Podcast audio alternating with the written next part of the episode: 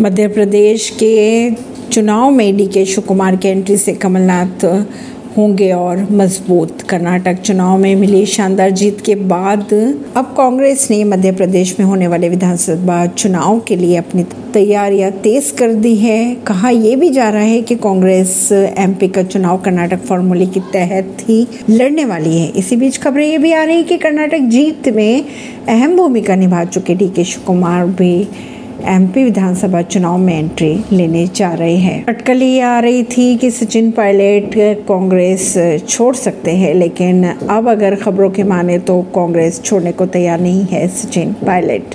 राजस्थान में होने वाले विधानसभा चुनाव की अगर बात की जाए तो चुनाव से पहले कांग्रेस पार्टी में उधेड़ बूंद और सियासी दावपेच देखने को मिल रहे हैं। अगर बात करें सचिन पायलट की तो वे अपने मुद्दों पर अटल है और तीन मांगों को लेकर अपनी ही पार्टी में उन्होंने विरोध जताया है। अशोक गहलोत सरकार से अड़े हुए बताए जा रहे हैं। तो अशोक गहलोत की अगर बात की जाए तो वे भी किसी कीमत पे झुकने को तैयार नहीं नज़र आ रहे।